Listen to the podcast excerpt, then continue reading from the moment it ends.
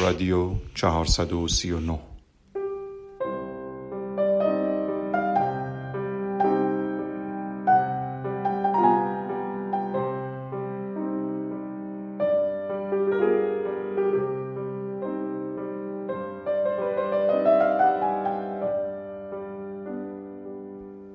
بعد از گذشته 439 فصل از اولین موسیقی شنیده شده از رادیو همچنان رادیو. بهترین دوست تنهایی است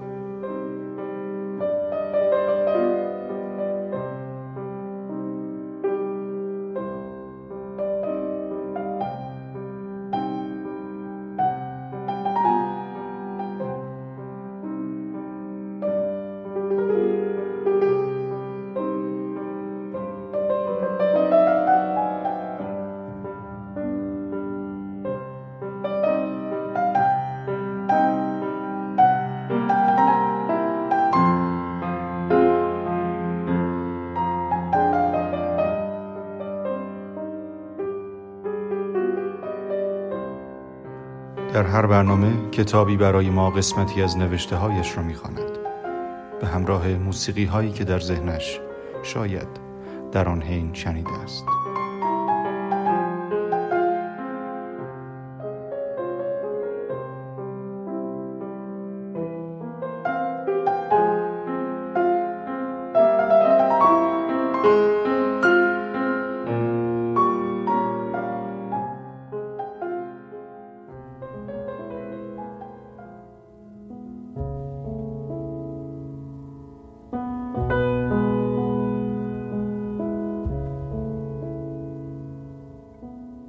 در این قسمت کتاب باران با انگشت های لاغر و غمگینش اثر مهدی مزفری ساوجی ورق می‌خورد.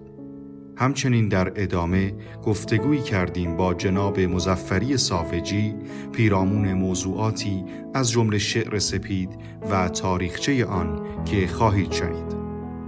در ابتدا شعر اگر دست آنها بود را میشنوید به همراه موسیقی بلیو اثر رن میشل.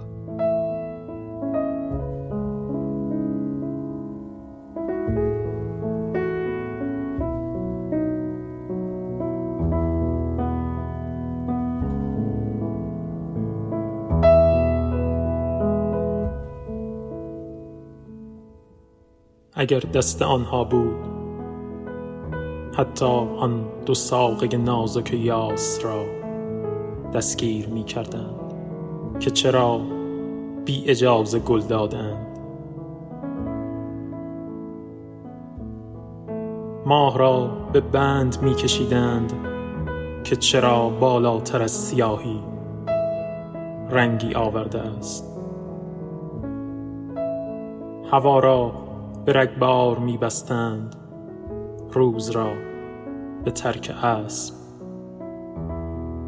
و آنقدر روی زمین می کشیدند که تکه تکه شود.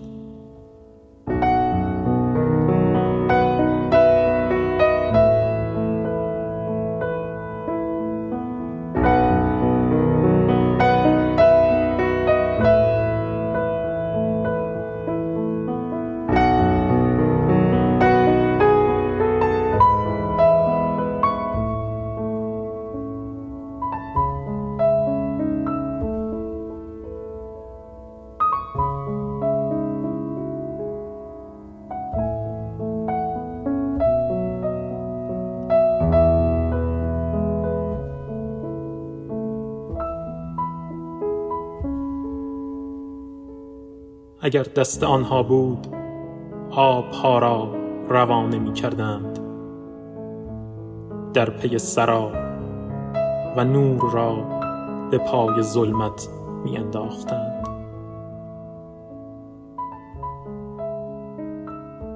درختها را دار می زدند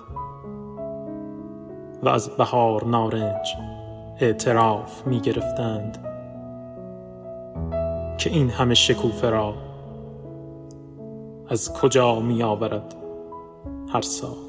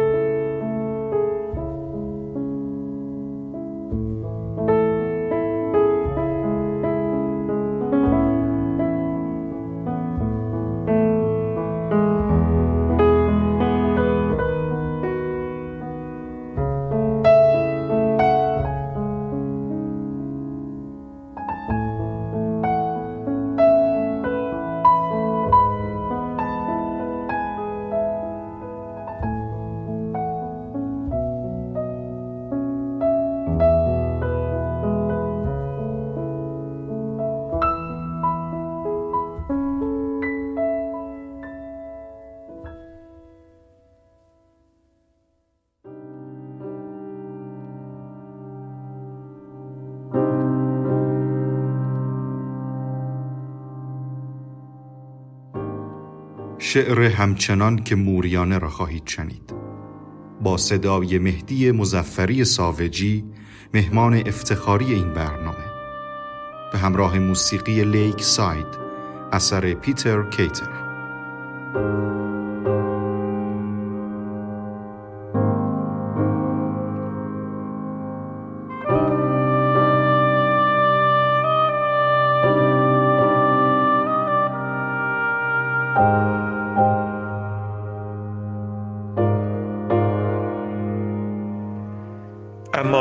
چیزی را ثابت نمی کند. ثابت نمی کند که ما زنده بوده ایم و زندگی را مثل چمدانی از خردریزهای اضافی سالها با خود حمل کرده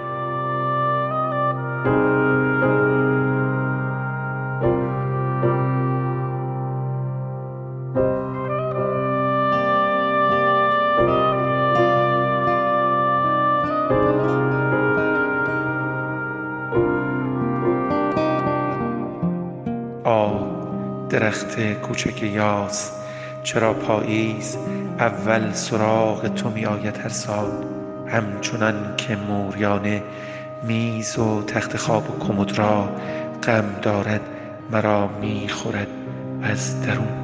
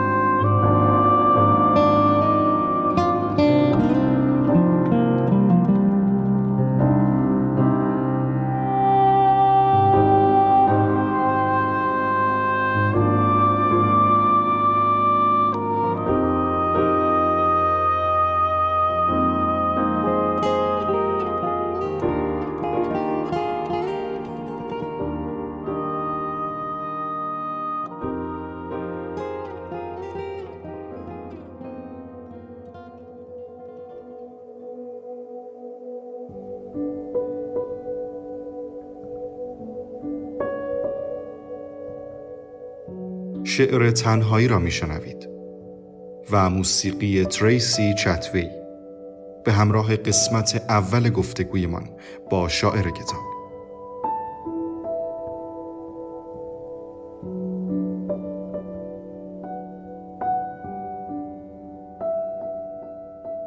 آنقدرها که فکر می کند دیوار تنها نیستم. آنقدرها که فکر می کند پنجره غمگین. می نشیند روبرویم آینه هر روز.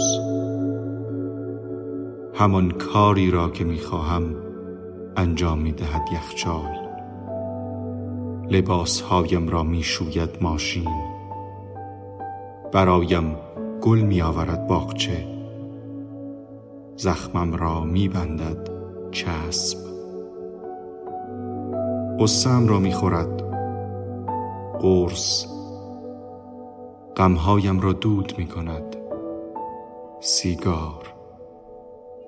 به آغوشش پناه می‌برم. تخت. سرم را روی دامنش می‌گذارد. بالش. مرا در آغوش می‌گیرد. پتو آرام آرام پلکم را میبندد. دیاسپام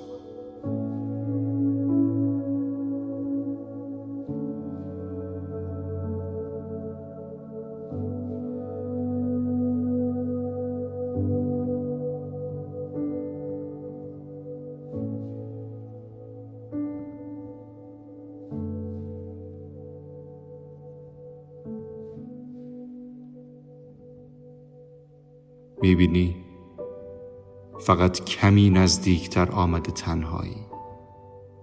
حالا می‌تواند صدایم را بشنود او و صورتش را دقیق تر ببینم. در آینه من.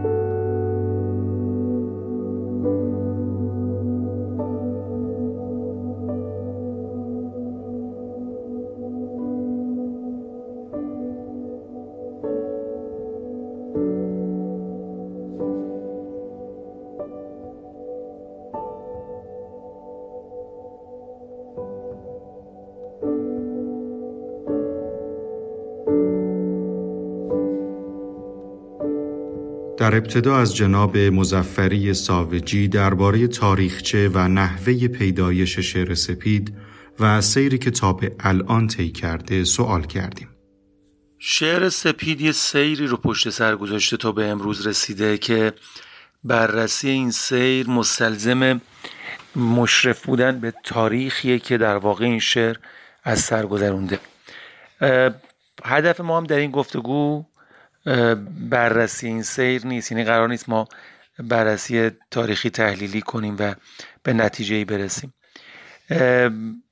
تقریبا میشه گفتش که نخواستین رگه ها و بارقه های معطوف به شعر سپید از همون دوره مشروطه شروع شد. یعنی زمزمه هایی پیش اومد که رفته رفته اون زمزمه ها بالا گرفت که حالا مثلا یه بخشی از اونها بعدا در نخستین کنگره شعر نخستین کنگره نویسندگان در واقع ایران که سال 1325 در تهران تشکیل شد شنیده شد در واقع این زمزمه ها.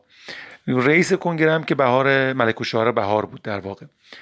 خدمتتون ارز کنم که توی اونجا بهار اشاره هایی می‌کنه به این که ما باید اجازه بدیم که همه انواع شعر حالا هم شعر نیمایی و حتی شعر سپید یعنی دقیقا اسم میاره. یعنی با عنوان شعر سفید شعر بیوزن یاد می‌کنه توی, توی اون کنگره. باید اجازه بدیم که همه این انواع شعری که به اسم شعر نو مطرح شدن یا دارن مطرح میشن حرفشون رو بزنن آثارشون رو شاعران ارائه بدن و بعد آینده تصمیم بگیره. البته نگاه بهار به شعر بیوزن و حتی به شعر نیما مثبت نیست و در کل تصورش اینه که یعنی پیش بینی می‌کنه که این شعر راه به جایی نمی‌بره که خب تاریخ نشون دادش که این نظر نیما این نظر بهار نظر صاحبی نبوده نظر دقیق و درستی نبوده. به هر حال این سیره ادامه پیدا کرد تا ما رسیدیم به قطنامه که اولین مجموعه شعر سپیده که به وسیله احمد شاملو در سال 1331 منتشر میشه و بعد در سال 1336 به هوای تازه می‌رسیم که اونجا در واقع دیگه شعر سپید شکل جدیدتری به خودش می‌گیره. البته خب قبل از احمد شاملو هم ما تجربه هایی رو در این زمینه داشتیم که حالا پرداختن به اون تجربه ها خیلی موضوع بحث این گفتگو نیست. به هر حال این شعر تا به امروز برسه سیر قابل تعملی رو قابل مطالعه رو طی کرده. توی برهی مثلا ما می‌بینیم که به شعر حجم می‌رسیم تو این سیره و به در واقع انواع دیگه دیگری از به اصطلاح شعرهای سپیدی که در واقع از دل شعر سپید احمد شاملو متولد میشن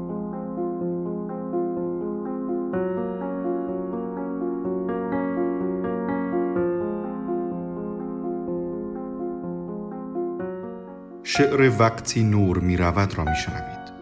به همراه موسیقی این اوردینا اثر تریستان اکرسون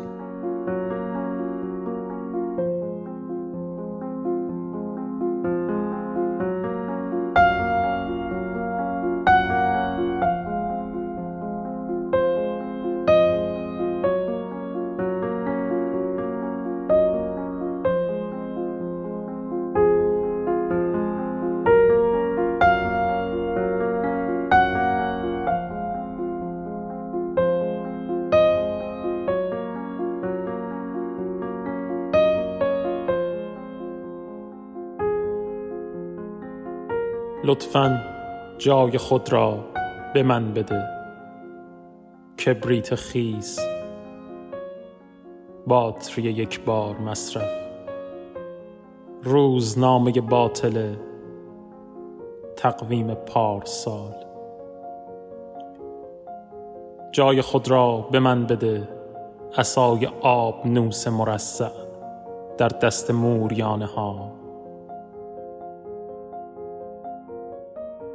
لطفا جای خود را به من بده درخت خشک چوب لباسی چادر غمگین پیراهن گلدار.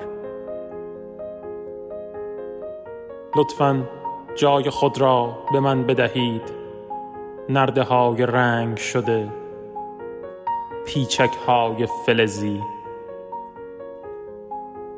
لطفا جای خود را به من بده. تاریکی. وقتی که نور می رود وقتی که نور می رود وقتی که نور برمی گردد پشت سرش را نگاه می کند. در صحنه و خیره می ماند. به دلقکی که زندگیش را به خنده ها بسته است.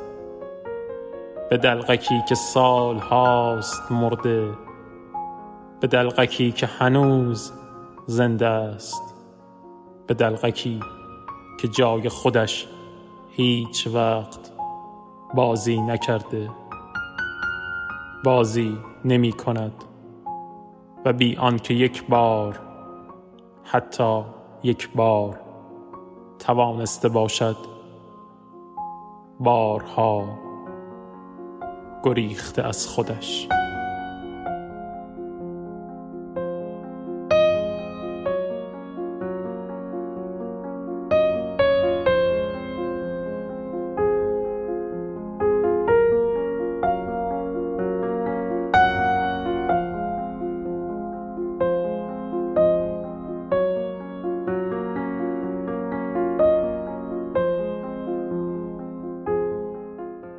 می‌خواست کنار بزند پرده را نام شعری است که با صدای شاعر خواهید شنید همچنین موسیقی متیبای آن را همراهی خواهد کرد.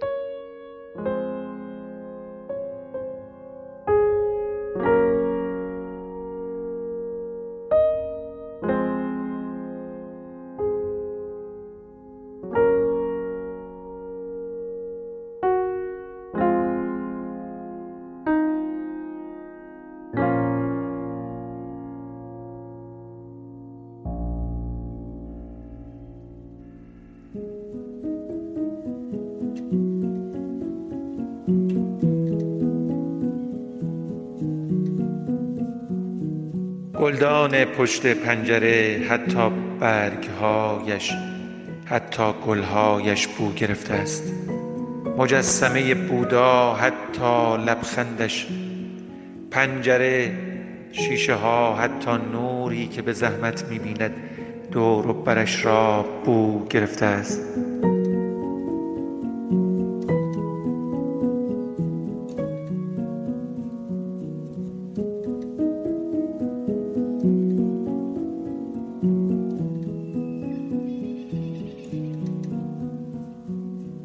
نقاشی حتی لبخندی که منالیزا صورتش را چسبانده است به آن.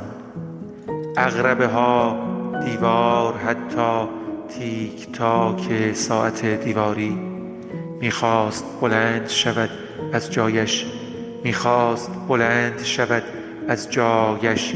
پاهایش را پیدا نمی کرد دنبال دست راستش میگشت.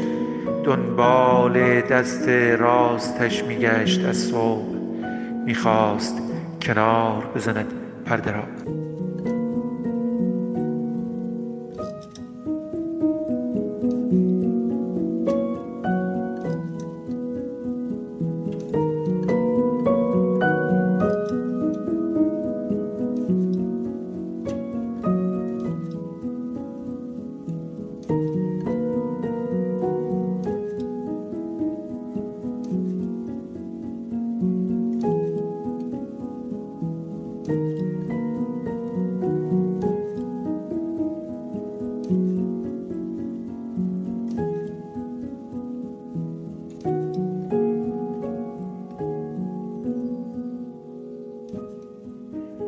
نظرتون راجع به نسل جدیدی که در شعر نو و سپید فعالیت می‌کنند چی هست؟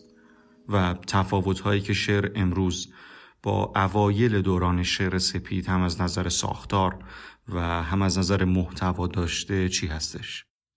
ببینید نسل امروز یعنی شاعرانی که در حوزه شعر سپید امروز دارن فعالیت می‌کنن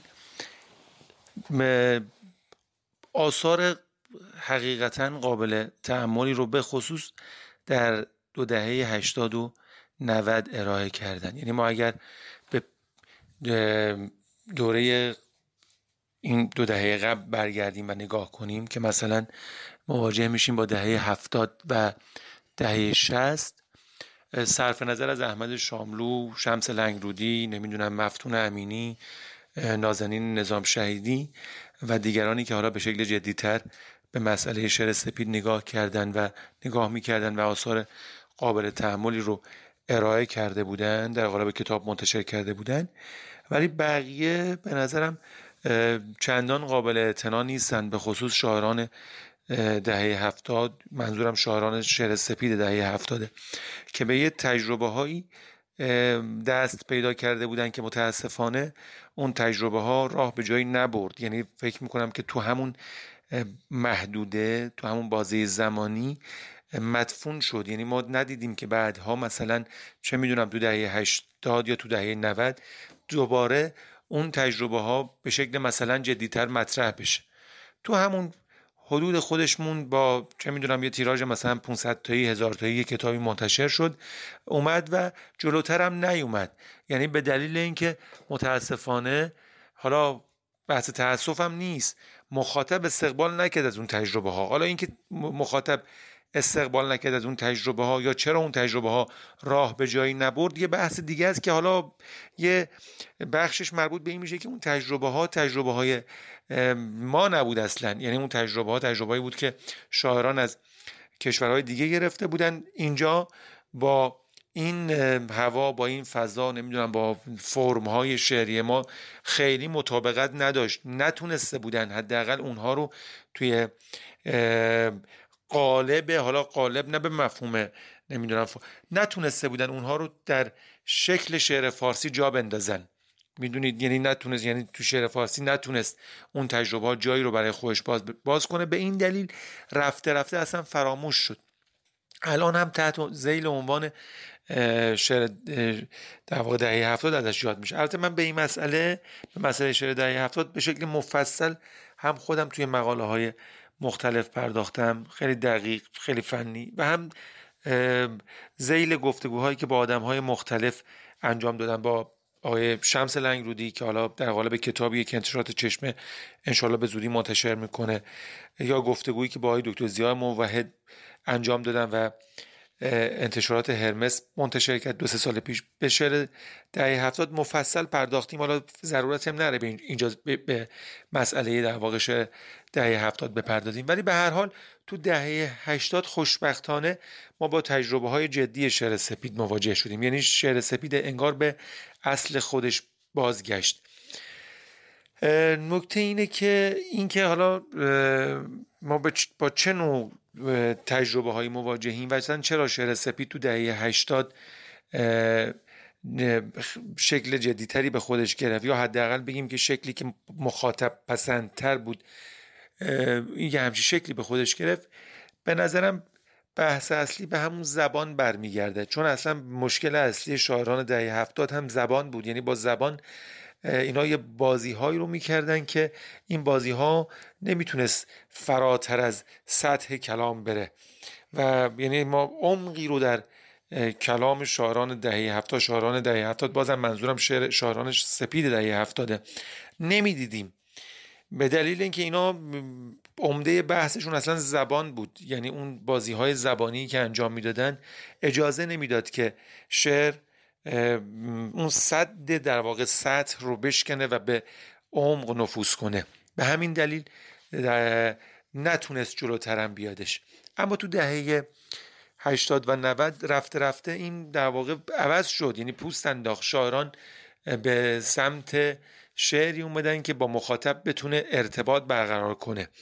این ارتباط هم در واقع به زبانی برمیگشت که اینا اتخاذ کرده بودن یعنی در, در نظر گرفته بودن برای بیان تجربه هاشون این زبان زبان ساده و به اصطلاح سهل ممتنعی بود که اگر ما بخوایم ریشه هاش رو جستجو کنیم در نهایت می‌رسیم مثلا به فروغ فرخزاد که به نوعی پایه های این زبان رو یعنی زبان ساده زبان سهل ممتنع رو در شعر خودش اگرچه شعر فروغ شعر نیمایی در شعر خودش گذاشت و این از زبان فروغ هم البته در طی این سالها هم شاعران و البته کم و بیش هم نویسندگان استفاده کردن چون زبان برای ایجاد ارتباط با مخاطب مهمترین پل دیگه. یعنی اگر شما این پل رو درست بنا نکنی کسی نمی‌تونه از روش رفت آمد کنه دیگه. بحث اینه که خوشبختانه شاعران دهه 80 و 90 این دغدغه رو دریافت کردن. و ما الان می‌بینیم که وضعیت شعر سپید تو دهه 80 و 90 به مراتب بهتر از دهه 70 یا دهه 60 به این دلیل من نگاهم به شعر شاعران دهه 80 و 90 مثبت. یعنی احساس می‌کنم که ما قدم های خیلی خوبی رو برداشتیم. این قدم ها رو به جلو هستش به اعتقاد بنده چشمانداز روشنه و حتما در سالهای آتی در دهه های آتی باز هم با تجربه های بهتر و موفقتری در حوزه شعر سپید مواجه خواهیم بود.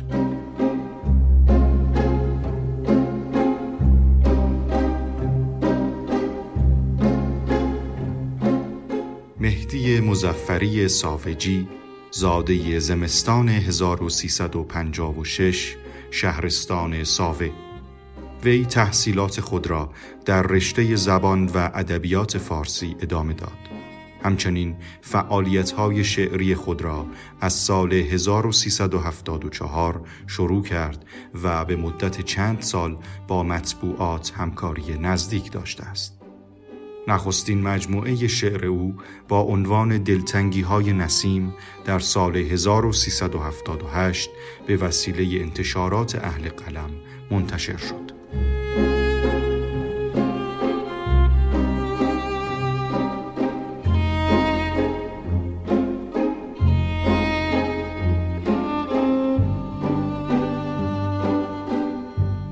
آثار متعددی در زمینه شعر و ادبیات از او به چاپ رسیده که عبارتند از غزل اجتماعی معاصر بررسی غزل فارسی از ابتدا تا امروز همراه با گزیده غزل اجتماعی معاصر یادداشت‌های روزانه سی روز با نجف دریابندری پیرامون زندگی و آثار مهدی اخوان الثالث غیرهای ممکن مجموع نقدها و نظرها این یک دو سه روز گفتگو با عباس کیارستمی سبز و بنفش و نارنجی گفتگو با سیمین بهبهانی آن سوی حرف و فعل گفتگو با زیاء موحد شناختنامه محمد رضا شفیعی کدکنی بیمارستان مجموعه شعر و زندگی چیزی کم دارد گزید شعر به انتخاب سیمین بهبهانی.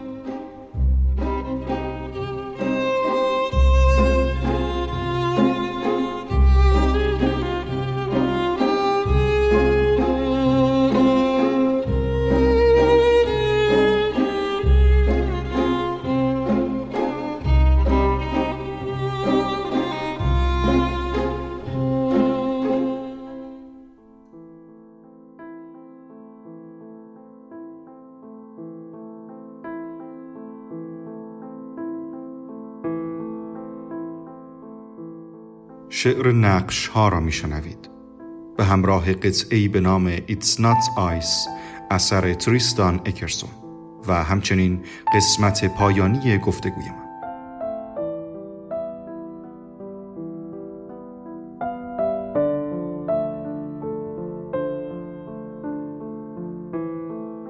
هیچ درختی به بهار پشت نمی کند و شب وقتی می خواهد به جایی وارد شود در نمی‌زند. مبلها نقش خود را به خوبی بازی می کنند کور مادرزاد به دنیا می آیند پرده ها دستشان را می گذارند روی سینه نور و او را حل می دهند به بیرون.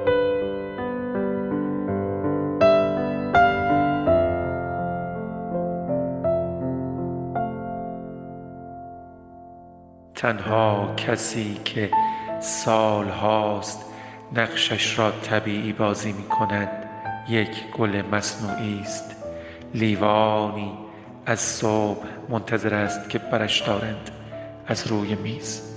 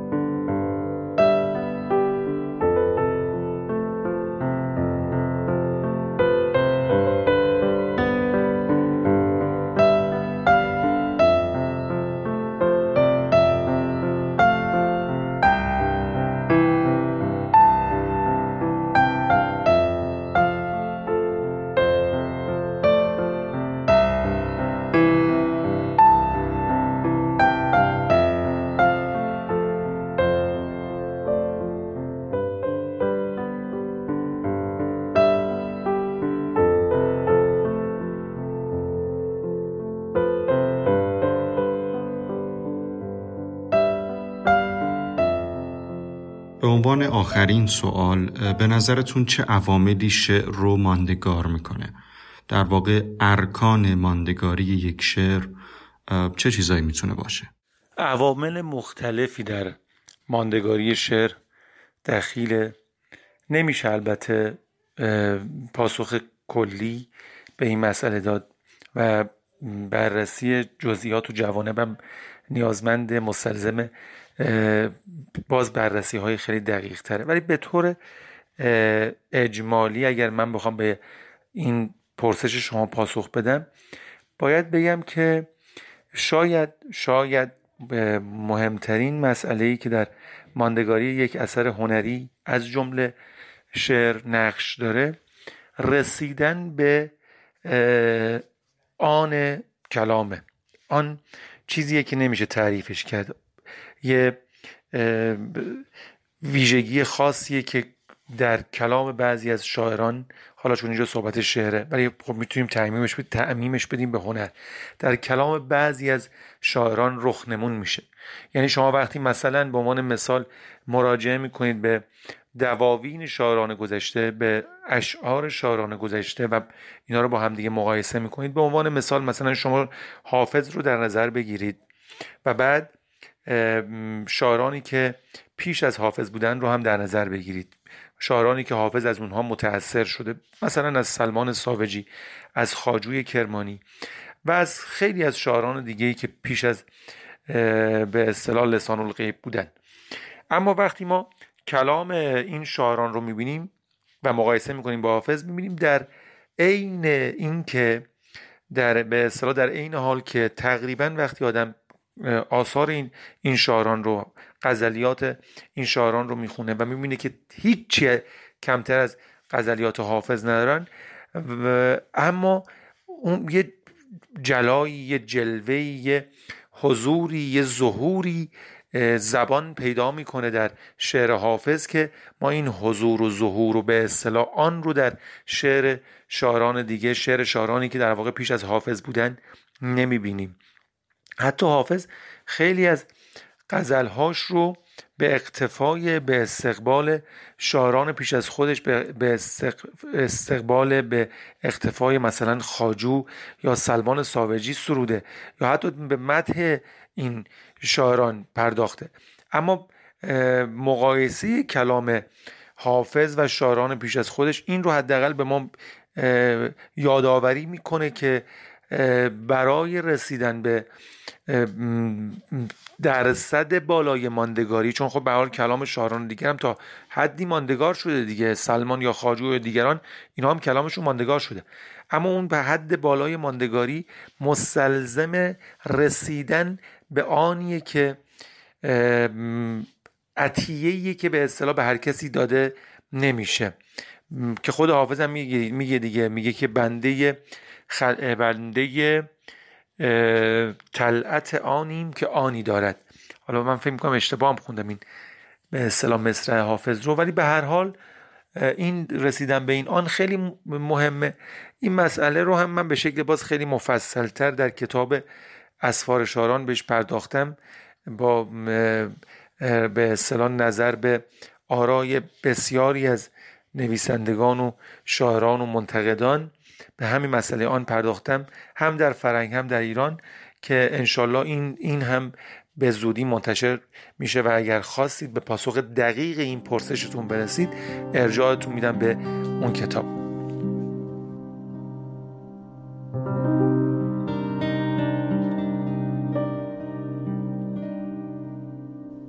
و در آخر چند شعر کوتاه میشنوید. بر روی موسیقی Substance of Life اثر پیتر کیتر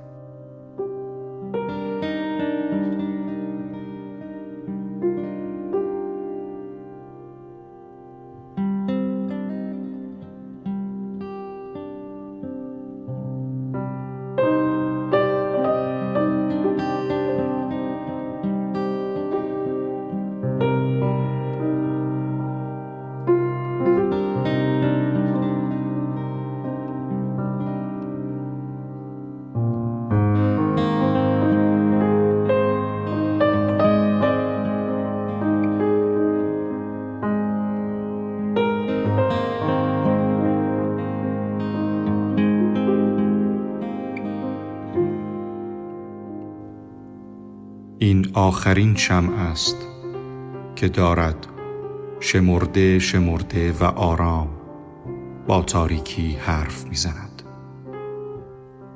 و سعی می کند او را روشن کند. تاریکی اما نه چیزی می بیند نه چیزی می شنود تنها چند قدم دورتر می ایستد چند قدم دورتر و آرام آرام به او نزدیک می شود. نزدیکتر چیزی دیده نمی شود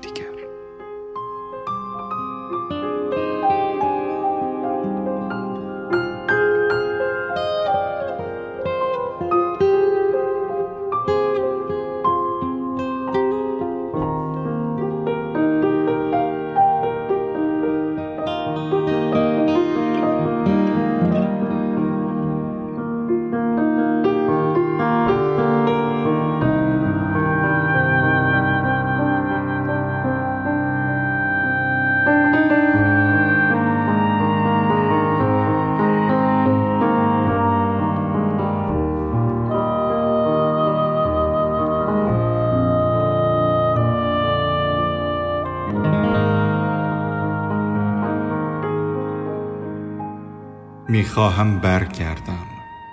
روبروی بیست سالگیم بنشینم. در کافه به قدر نوشیدن یک قهوه از حال هم بپرسیم. ببینیم آسمان هر کجا آیا همین رنگ است. من اینجا.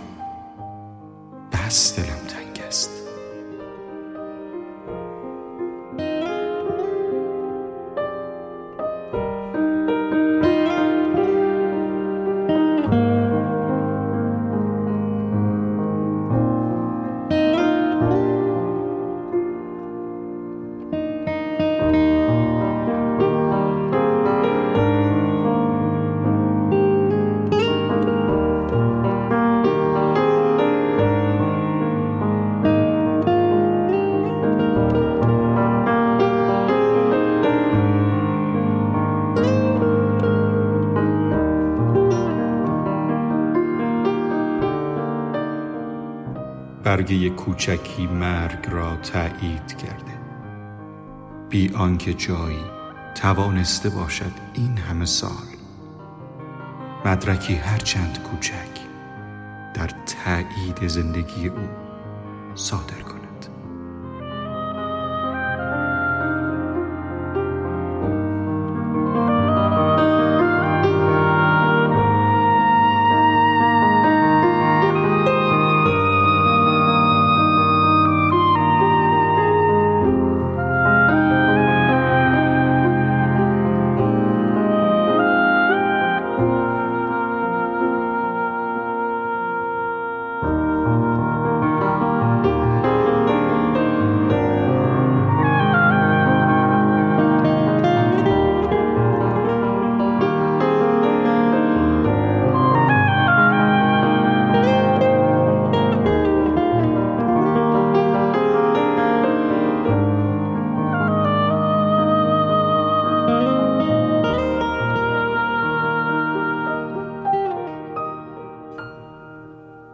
حتی پنجره حتی پرده حتی سقف حتی دیوارها مردند و این اقربه ها این اقربه های سرگردان که در اتاق قدم می‌زنند قدم می‌زنند قدم. با انگشتان لاغر و غمگینش. از صبح به شیشه می‌زند. یک شاخه بازیگوش.